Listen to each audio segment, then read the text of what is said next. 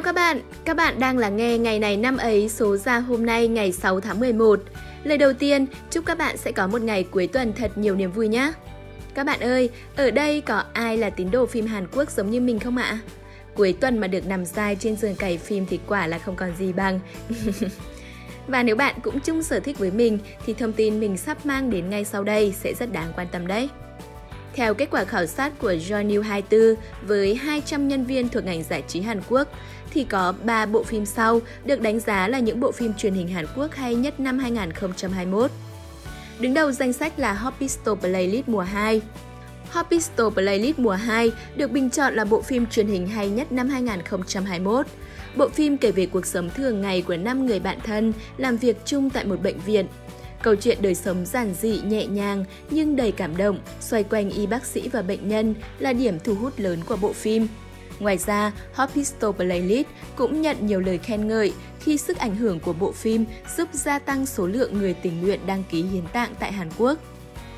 Tiếp đến, Hometown Cha Cha Cha xếp thứ hai trong danh sách bình chọn. Với sự tham gia của nữ thần phim tình cảm hài Simin A và ngôi sao xu hướng Kim Seon Ho, bộ phim sớm thu hút sự chú ý của khán giả từ trước khi lên sóng.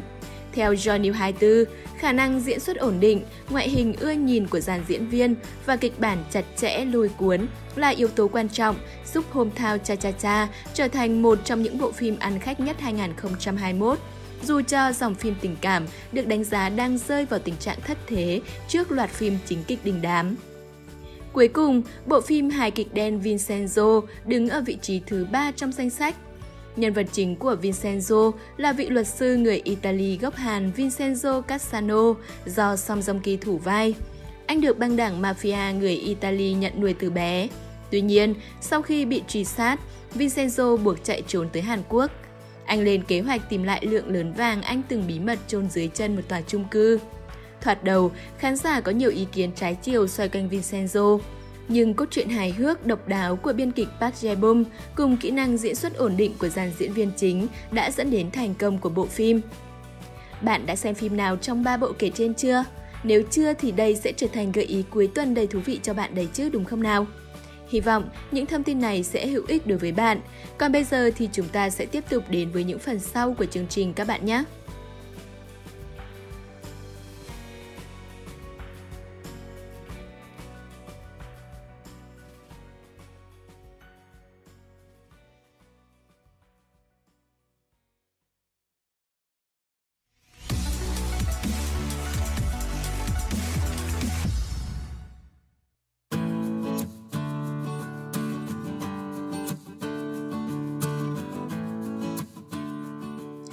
Chúng ta đang quay trở lại với ngày này năm ấy. Hôm nay thứ Bảy ngày 6 tháng 11 là ngày thứ 310 trong năm.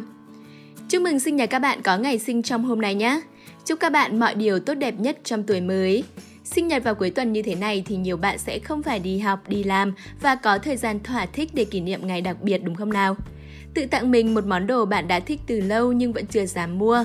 Tận hưởng một ngày không công việc, không deadline mà chỉ nằm dài xem phim, đọc sách ăn những món ngon nhất cùng gia đình và người thương, hay dành thời gian để lên ngay những mục tiêu nhất định phải làm trong tuổi mới. Bao nhiêu là việc ý nghĩa có thể làm trong ngày sinh nhật, bạn sẽ chọn việc gì? Ừm, nhưng dù bạn có chọn làm gì đi nữa thì mình cũng rất vui vì bạn đã dành thời gian để lắng nghe chương trình hôm nay và nhận lời chúc sinh nhật từ mình. Một lần nữa, chúc mừng sinh nhật các bạn nhé!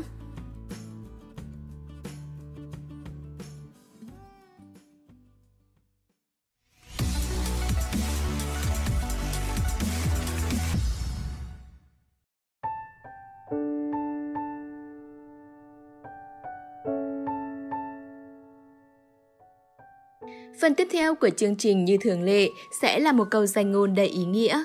Và ngày hôm nay, câu danh ngôn của chúng ta sẽ nói về tình yêu. Ôi tình yêu, một chủ đề muôn thuở nhưng chưa bao giờ hết hấp dẫn đúng không các bạn? Nội dung câu danh ngôn như sau. Trong tình yêu, nhất thiết phải có sự hy sinh. Không phải sự hy sinh từ một phía mà là từ cả hai người. Tình yêu vốn dĩ ban đầu là cảm xúc tự nhiên của hai người, nhưng để có thể nắm tay nhau lâu dài thì một chuyện tình cần nhiều hơn thế. Đó là sự thấu hiểu, sẻ chia, là sự quan tâm, chăm sóc, là sự tôn trọng nhau và một yếu tố cũng rất quan trọng nữa, đó chính là sự hy sinh. Hy sinh là tự nguyện nhận về mình sự thiệt thòi, coi trọng đối phương và coi trọng mối quan hệ hơn chính bản thân mình. Đừng nghĩ nó là điều gì quá lớn lao. Đôi khi, đó chỉ đơn giản là sẵn sàng ăn món mình không thích, chỉ vì đó là món đối phương thích. Sẵn sàng đi xa hơn một chút và chịu cảnh tắc đường để đón nửa kia đi làm về. Sẵn sàng chờ đợi dù đã muộn đến mấy, chỉ để ăn cùng nhau một bữa cơm. Sâu xa hơn nữa, hy sinh chính là khi ta biết đặt cái tôi của mình xuống để lắng nghe, thấu hiểu nửa kia, để sẵn sàng tìm giải pháp cho mối quan hệ khi nó gặp trục trặc, chứ không hề nghĩ đến chuyện buông tay dù đôi lúc ta đã rất mỏi mệt. Vậy để có được sự hy sinh này, ta còn cần cả lòng nhẫn nhịn, sự bình tĩnh, trái tim có khả năng thấu cảm và quan trọng nhất là tình cảm phải đủ lớn thì mới có thể hy sinh. Khi ta chấp nhận hy sinh vì đối phương, người ấy sẽ luôn cảm thấy được thấu hiểu, tôn trọng. Đây chính là nền tảng của một mối quan hệ bền vững. Sự hy sinh trong tình yêu giúp hạn chế những mâu thuẫn, hiểu nhầm, giúp gia tăng tình cảm và khiến đôi bên cảm thấy mối quan hệ hiện tại có nhiều ý nghĩa hơn. Và dĩ nhiên, như câu danh ngôn đã nhấn mạnh, sự hy sinh phải đến từ hai phía, bởi tình yêu là câu chuyện của hai người. Nếu chỉ một người cố gắng vun đắp thì chẳng có ý nghĩa gì cả. Nếu cả hai người đều luôn hy sinh vì nhau thì họ mới có thể cảm nhận được rằng tình cảm của mình trao đi đã được đón nhận và được đền đáp. Còn nếu chỉ có một người hy sinh, còn người còn lại chỉ biết đòi hỏi, chỉ biết nhận mà không biết cho, thì bản chất mối quan hệ đó không còn là tình yêu nữa. Nhưng bạn hãy nhớ một điều rằng hy sinh hoàn toàn khác với việc đánh mất mình. Hy sinh là biết vì người khác, nhưng đó phải là những việc hợp lý, khiến cả hai đều vui vẻ và thoải mái, chứ không phải mang cho mình cảm giác hậm hực, khó chịu. Nếu bạn vì người khác mà phải ấm ức, phải quên đi cả những điều mình thích, mình ghét, thậm chí phải gạt đi cả hoài bão ước mơ của mình, thì đó chính là lúc bạn đã đánh mất chính mình rồi.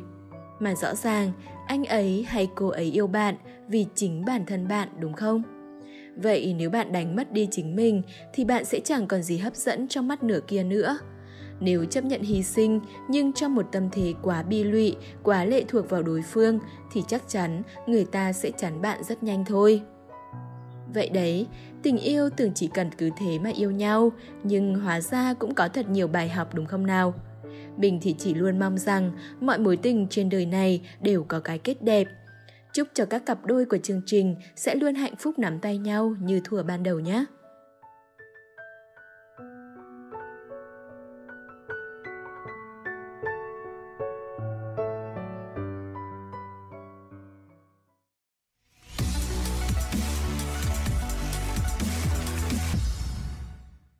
Các bạn đang quay trở lại với ngày này năm ấy và đây sẽ là thời lượng cho phần cuối của chương trình ngày 6 tháng 11 của những năm về trước đã có sự kiện nào diễn ra? Hai MC đáng yêu của chúng mình sẽ bật mí cho các bạn ngay bây giờ đây.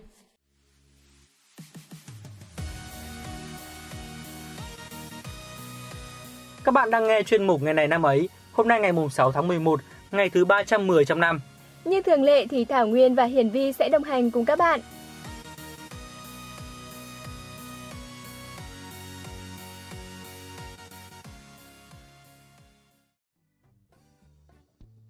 Ây chà, khuyên tai mới đẹp nhờ. Ờ, đồ người ta chọn mà lại. Mà hôm đi bấm lỗ tai nhá, gặp cả mấy anh cũng đi bấm điệu chảy nước ra ấy. Kìa, phong cách của người ta. Ơ, con trai bấm lỗ tai thì hơi bị chất luôn đấy. Uhm, Vi cũng đang định bấm đây này. Này, ông mà bấm thì nghỉ chơi nhá. Ghê chưa, các bạn thính giả có thấy Nguyên ghê gớm không? Ghê gớm gì, chỉ là tôi không thích con trai điệu đà uhm, thôi. Ok, chúng ta sẽ bàn luận vấn đề này sau vậy tôi sẽ khiến bà phải thay đổi suy nghĩ của mình. Còn ngay sau đây thì chúng ta phải bắt đầu chương trình ngày này năm ấy hôm nay bằng một sự kiện duy nhất tại Việt Nam.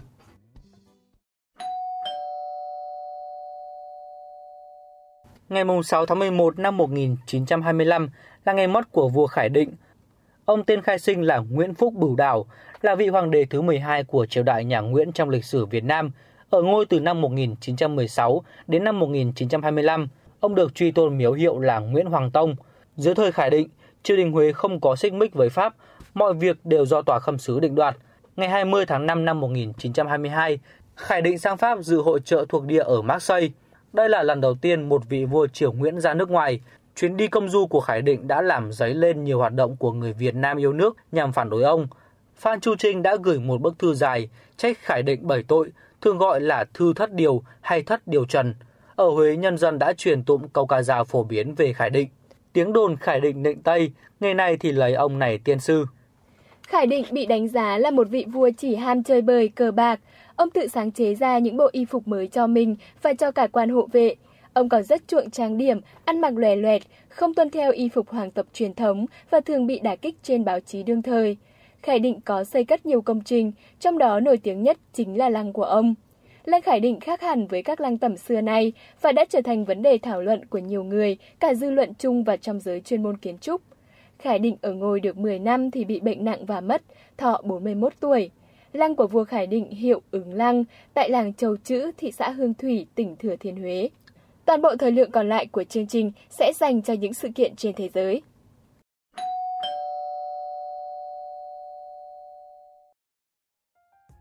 Ngày 6 tháng 11 năm 1860, Abraham Lincoln trở thành ứng cử viên đầu tiên của Đảng Cộng Hòa giành chiến thắng trong một cuộc bầu cử tổng thống Hoa Kỳ. Abraham Lincoln là tổng thống thứ 16 của Hoa Kỳ từ tháng 3 năm 1861 cho đến khi bị ám sát vào tháng 4 năm 1865. Lincoln thành công trong nỗ lực lãnh đạo đất nước vượt qua cuộc khủng hoảng hiến pháp, quân sự và đạo đức, cuộc nội chiến Mỹ, duy trì chính quyền liên bang, đồng thời chấm dứt chế độ nô lệ và hiện đại hóa nền kinh tế tài chính của đất nước. Lincoln liên tục được cả giới học giả và công chúng xếp vào danh sách ba vị tổng thống vĩ đại nhất của nước Mỹ. Bài thơ Oh Captain, My Captain gọi ông là thuyền trưởng lèo lái con thuyền qua những vùng biển động để đến bến bờ bình yên. Nhưng khi sắp đến nơi thì người thuyền trưởng đã không còn. Trong khi người da trắng xem Lincoln như là nhà lãnh đạo có công duy trì nền thống nhất của đất nước, thì người Mỹ da đen vinh danh ông như một nhà giải phóng. Nhiều thị trấn, thành phố và quận hạt mang tên Lincoln, trong đó có thủ phủ bang Nebraska. Tượng đài đầu tiên được dựng lên để tưởng niệm Lincoln đặt trước tòa thị chính hạt Columbia năm 1868, 3 năm sau khi ông bị ám sát. Tên và hình ảnh của Lincoln xuất hiện tại nhiều địa điểm khác nhau như đài tưởng niệm Lincoln ở Washington DC và tượng điêu khắc Lincoln trên núi Rushmore. Thông tin vừa rồi cũng đã khép lại ngày này năm mới hôm nay. Xin cảm ơn các bạn đã chú ý lắng nghe. Xin chào và hẹn gặp lại.